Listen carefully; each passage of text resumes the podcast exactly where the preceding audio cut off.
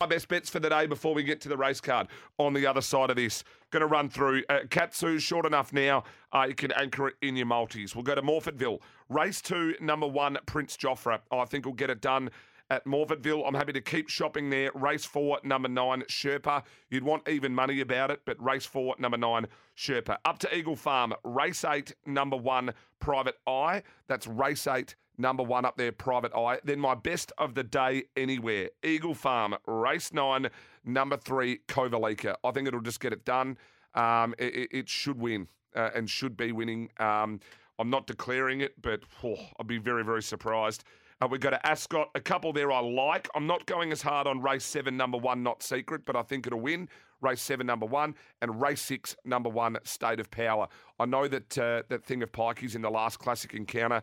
That's race nine, number 11. We'll go very close, but close enough to even money Pikey in the last. I just don't want everyone piling in.